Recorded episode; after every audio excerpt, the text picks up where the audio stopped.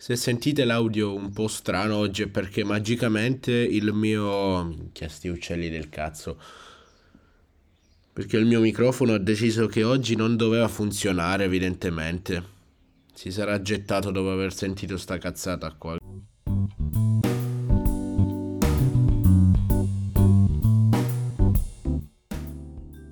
Sento molta gente dire che se fa una rendita passiva ovunque allora sta facendo staking. Se per esempio metti i suoi USDC, che sarebbe una criptovaluta con il valore del dollaro, quindi in gergo tecnico una stablecoin, su un exchange, allora li sta mettendo in staking.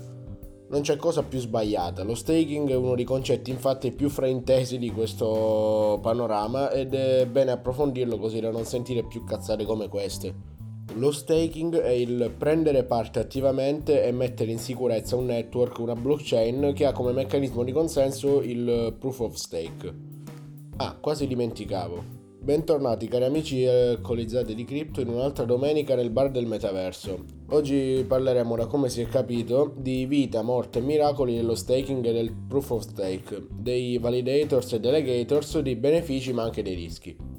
È importantissimo saperlo perché è il meccanismo utilizzato dalla stragrande maggioranza delle blockchain più conosciute, nonché il mio preferito, come per esempio quella di Terra con la sua coin Luna eh, o Cardano, Avalanche eccetera. Inizio con un recap eh, così, nel caso non vi siete dimenticati qualcosa, di quello che ho detto nella scorsa volta sul mining come della storia dei generali bizantini e di come tenta di coordinare i generali in modo distribuito affinché non eh, ci siano traditori. Sì, vi avrò un po' rotto le palle con questo problema, ma sarà l'ultima volta, credo. Come coordinare questi generali? Il consenso distribuito è la risposta. Si traduce quindi di cercare di mettere d'accordo tutti i nodi di un network su una e una sola versione della blockchain. Nella puntata del Proof of Work la rete ha un battito cardiaco, tra molte virgolette, che scandisce la creazione di nuovi blocchi. Come si fa a ottenere questo accordo comune senza che nessun malintenzionato riesca a far passare i suoi dati contraffatti come giusti? Questo è il punto traditore del problema. Quindi la scorsa volta abbiamo visto il proof of work, ma ora cos'è il proof of stake? Farò tante analogie con la puntata precedente poiché mi aspetto che stiate guardando le puntate in ordine, vero? O che, vabbè, quantomeno sappiate cos'è il proof of work. Quindi il punto è che ogni nodo che ha un ruolo attivo nella sicurezza del network deve dimostrare di avere dupa, deve dimostrare di avere skin in the game, di non essere il primo scappato di casa e ho interesse di mantenere la rete il meglio possibile. Nel proof of stake non è il lavoro che faccio, bensì lo stake che ho. Il termine preso fa anche un po' sorridere dal gioco d'azzardo. Infatti, in un casino o quando giochi d'azzardo in generale, metti le tue fiche, insomma, dei soldi in gioco sul tavolo eh, che sono per l'appunto a rischio o in generale sono bloccate. Stessa cosa nello staking, che però è un po' meno a rischio e un po' meno d'azzardo. Ma comunque l'azione che fai è più o meno quella. Quindi io, nodo, voglio partecipare e mettere in sicurezza una blockchain, prendo alcune coin, che va bene, la maggior parte dei casi sono più di alcune, e le metto in stake, in gioco. Ci sono dei rischi, sì, infatti se metto in gioco le mie coin non devo fare errori. La chain infatti ragiona in questo modo, se uno mette in staking più monete rispetto ad altri sarò propenso a mantenere sicura la rete, perché se dovesse succedere qualcosa e la moneta dovesse perdere valore, se io per esempio ho messo il 20% delle monete circolanti ne sarei danneggiato in maniera molto molto importante, in quanto non potrei nemmeno pre- prelevarle mentre il prezzo cala. Questo è quindi il ragionamento. Più monete hai in staking, più sarai propenso a cercare di non far succedere nulla alla rete. Ci arriveremo meglio dopo, ma comunque vi basta sapere che per ora che nel proof of stake uno vincola le proprie coin per avere un potere di voto e avere più probabilità di essere scelto per validare un blocco. Prendetela come se il network fosse un'azienda azionaria e facendo staking entri così nel consiglio di amministrazione. Di tipi di proof of stake ne esistono tantissimi, c'è per esempio l'Ouroboros di Cardano, quello di Avalanche, di Algorand, insomma quello più conosciuto però è il Tendermint BFT, dove BFT sta per Byzantine Fault Tolerant, poiché è immune proprio a questi generali bizantini traditori di cui si parlava nel problema. Ed è quello a cui mi riferirò oggi principalmente. Si sceglie un block producer casualmente tra gli staker allocando più probabilità a coloro che hanno un voting power maggiore.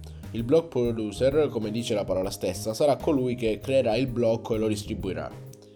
Prende quindi le transazioni effettuate nel lasso di tempo e le mostra agli altri blocchi. Gli altri dovranno votare se sono d'accordo oppure no, quindi dicono per me va bene, per me no, e quando si raggiunge un quorum eh, di due terzi dei nodi, il blocco verrà preso per buono, accordato alla blockchain e propagato come buona. Si definisce asincrono poiché a differenza del proof of work non è fondamentale che tutti i nodi vedano e dicano la loro. Infatti, come ho detto, bastano due terzi, se quello un terzo non ha nemmeno visto il blocco ma gli altri sono d'accordo, per la rete è tutto a posto. Alla fine poi il block producer riceve le ricompense come nel... Alla fine poi il block producer riceve le ricompense come nel proof of work eh, per aver creato e validato un blocco buono. Come vi ho detto prima, anche il fatto di bloccare delle monete mettendoli staking può costituire un deterrente, in quanto se comprometti la rete in cui tu stesso sei attivo partecipatore, ti scoprono il token bump, Tuttavia serve un'altra punizione per il nodo malevolo prima che compia qualche altro danno. Lo slashing è quindi la punizione in questione. Se per esempio il nodo fa male il suo lavoro, quindi valida un blocco falso o sbagliato o fa double signing, quindi proporre due blocchi in parallelo, viene punito inizialmente con lo slashing, quindi parte del suo capitale viene eliminato. Coloro che hanno grandi capitali devono affidarsi a dei delegatori e se si comportano male, quelli che vengono slashati, scusate per gli inglesismi forzati, siamo anche noi. Quindi oltre al danno anche la beffa. La seconda possibile punizione è anche il jailing, quindi letteralmente metterli in prigione. Questi che vengono appunto imprigionati, tra molte virgolette, vengono messi in una blacklist e per un periodo di tempo non possono più fare i validatori. Ed è notevole di fatto perché alcune aziende fanno delle delegazioni proprio il loro business per i più abili o più addentrati. Avete presente quando andate a fare staking, per esempio di luna, e volete recuperarli e dovete aspettare 21 giorni? Ecco, ve lo spiego subito. Mettete che un block producer convalida un blocco eh, non valido, magari passa pure inosservato in qualche modo, poi cosa fa? Si prende quello che ha guadagnato, tira via lo stake, vende tutto e se ne esce illeso mandando a quel paese tutti gli altri.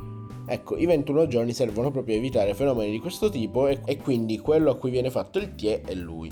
Se infatti magari tra 2, 3, 5 blocchi più avanti salterà fuori che qualcuno avrà una versione diversa dalla blockchain eh, sua, tu, insomma, quella falsa, andando a controllare verrà beccato e la punizione l'avrà lo stesso, anche se con qualche giorno di ritardo.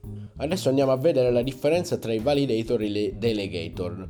Abbiamo accennato che nessuno di noi potrà mai essere un validator, in quanto serve un'enorme quantità di denaro, in quanto i slot sono limitati, per esempio in Cosmos sono circa 150, poi ci sono alcune chain con 120, 130.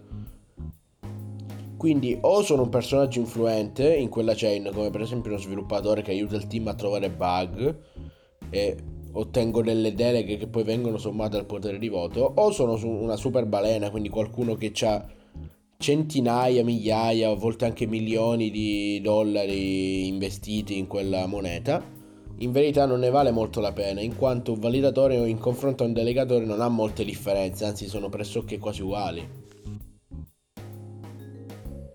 E questo è uno. Il secondo vincolo di essere validatore è quello che si deve mantenere attiva 24 ore al giorno la macchina da validazione che quindi è un hardware, un computer con un software che fa le sue operazioni, ma ha dei, requisiti, dei requisiti hardware anche abbastanza importanti. Certo, dipende dalla chain. Se prendi una piccola del mondo Cosmos, magari i requisiti sono di un computer di fascia media bassa. Ma se prendi Solana, tra le più capitalizzate, ti serve quasi un data center, per intenderci. Se io però non posso o non voglio spendere cifre per diventare un validatore, posso comunque dele- delegare a un validatore quindi se un validatore valida un blocco e riceve una ricompensa, la distribuisce ai suoi nodi che gli hanno delegato una certa somma. Posso fare un parallelismo con le mining pool del proof of work, dove il validatore distribuisce metà delle ricompense acquisite ai suoi delegatori in base a quanto gli hanno delegato, metà in quanto spetta l'altra metà in quanto spetta proprio al validatore. Questo è importante da capire perché si deve scegliere bene il validatore, non è che scelgo quello con le PV più basse e via, no deve essere affidabile perché come vi ho detto se fa cazzate poi ci pagate anche voi con lo slashing. Di solito si capisce se uno è più affidabile degli altri in base a quante deleghe ha, quindi quanto la gente confida in lui. Voting power, allora abbiamo detto che non serve solo per avere più probabilità di validare un blocco, anche se il vantaggio principale è quello. Però se andiamo in un block explorer, quindi semplicemente un sito con una lista di validatori, eh, con più deleghe, più stacking proprio eh, quindi del voting power di quel validatore all'interno della rete. Tra i maggiori ci sono proprio i più famosi exchange, Binance, Kraken, Coinbase, eccetera. Infatti noi possiamo mettere in staking una moneta su Binance e il nostro voting power, dato dalle nostre deleghe più staking, andrà in mano a loro, ricevendo quindi le ricompense una volta convalidato il blocco da Binance.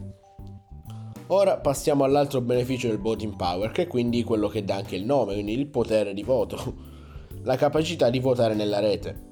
Se per esempio, come succede spesso, vi è una proposta sulla governance on chain, i validator, quindi gli staker, possono votare sì, no o mi astengo, quindi viene escluso volontariamente dal voto, e inoltre, anche se non tut- su tutte le chain, no with veto, quindi tecnicamente no, non voglio, per me no, e voglio che tu venga pure slashato perché non mi piace, hai detto una cazzata. E mo. La decentralizzazione quindi diventa doppiamente importante. Se i validator fossero pochi o avessero la maggioranza del voting power, intanto validerebbero tutti i loro blocchi e in più la gestione della governance on chain spetterebbe tutta a loro. E come si ottiene questa decentralizzazione? Dobbiamo evitare questo rischio che pochi validator diventino super potenti ed è quindi interesse della chain distribuire le deleghe ai bottom validator, quindi incentivare i piccoli validatori.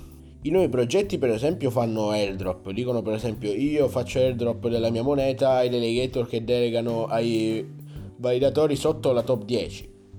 Bisogna tenere a mente queste cose, di fatto più il governo è in mano a pochi, più si è centralizzati e noi non vogliamo questo. Alcune chain come Cardano penalizzano addirittura i validator troppo potenti, riducendo le missioni e le ricompense a chi ha dato più di un tot voting power. Incentiva quindi i delegator a non delegare verso quei validatori troppo potenti nella rete. È importante dalla decentralizzazione che non serva un uh, super hardware.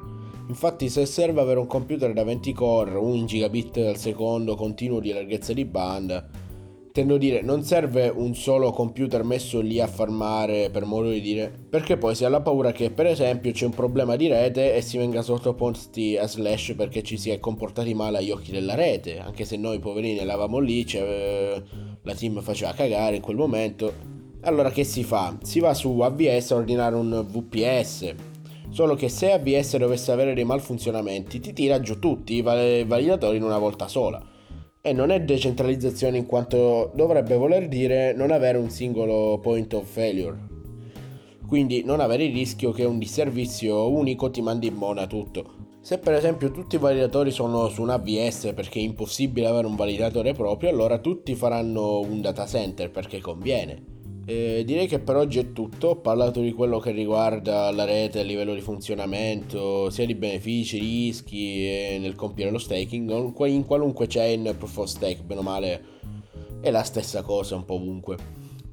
E vi saluto, questo podcast è come vedete molto parlato, di, faccio, di fatto maggiormente per principianti o per chi si voglia dilettare rivedendo dei concetti base anche se sto seguendo un filologico quindi col tempo si andrà sempre più nel complesso. Tuttavia vi ricordo che ho un gruppo Telegram ufficiale di podcast dedicato agli alcolizzati di cripto dove discutiamo di argomenti di ogni dove, facili, difficili, analisi fondamentali di progetti, tecniche dei prezzi, tutto, tutto.